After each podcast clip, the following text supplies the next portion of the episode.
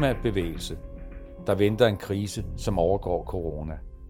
Klimakrisen er på den lange bane langt mere alvorlig end coronakrisen, der formentlig æbber ud inden for et par måneder, mener klimaaktivister, som efterlyser samme beslutsomhed, når det kommer til klimaforandringer. Når vi som samfund kan handle så beslutsomt i en krisesituation, som vi har gjort i skyggen af coronaepidemien, hvorfor så ikke, når det gælder klimakrisen? Det spørgsmål stilles mellem linjerne i et tweet, hvor den svenske klimaaktivist Greta Thunberg drager en parallel mellem coronakrisen og klimakrisen. Citat. Vi kan ikke løse en krise uden at behandle den som en krise, og vi må stå sammen bag eksperter og videnskaben. Dette gælder selvfølgelig for alle kriser, opfordrer Greta Thunberg. På Twitter. Også Extension Rebellion Danmark bruger lejligheden til at sætte fokus på, at Danmark og verden faktisk står midt i en krise, der er endnu større end coronavirus. Citat. Corona er et klasseeksempel på to ting. Et, at vi lever i et sårbart økosystem, hvor uforsigtighed et sted kan forårsage nedbrud af ressourcer verden over. At vores samfund er bygget på forsyningskæder, der er skrøbelige, styret af autoritære mekanismer og fulde af ressourcespil. 2. At vi som samfund i lyset af kriser er i stand til at handle hurtigt med respekt for hinanden og vores fælles overlevelse, mener Nynne Jul fra Extension Rebellion Danmark. Hun understreger, at coronakrisen er alvorlig, men på sigt udgør klima- og miljøkrisen en endnu større krise end corona, advarer hun. Citat.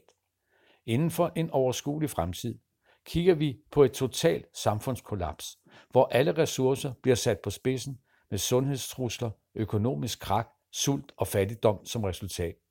Også her går det første omgang ud over samfundets i forvejen udsatte borgere, men vil i sidste ende ramme os alle.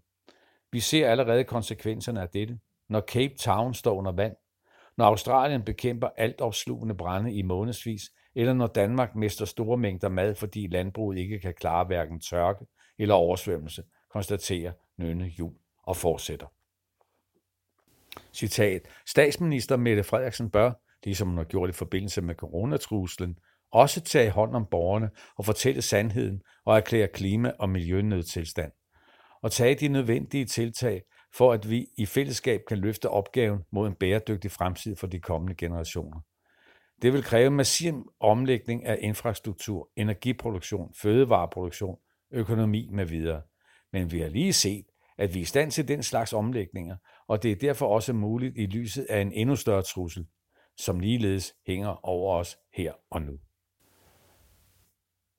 John Holten Andersen fra Nora enig i, klimakrisen er på den lange bane langt mere alvorlig end coronakrisen, der formentlig æbber ud inden for et par måneder. Men begge kriser er udtryk for vores helt vanvittige, hovmodige forhold til vores naturgrundlag. Klimakrisen betyder allerede flere dødsfald end corona, især i den tredje verden. Og så vil den jo kun blive værre over tid. Og ja, det er da tankevækkende, at man både nu under coronakrisen og tidligere under finanskrisen kan udvise en handlekraft, som vi i den grad savner i forhold til klimakrisen, siger John Holden Andersen til arbejderen.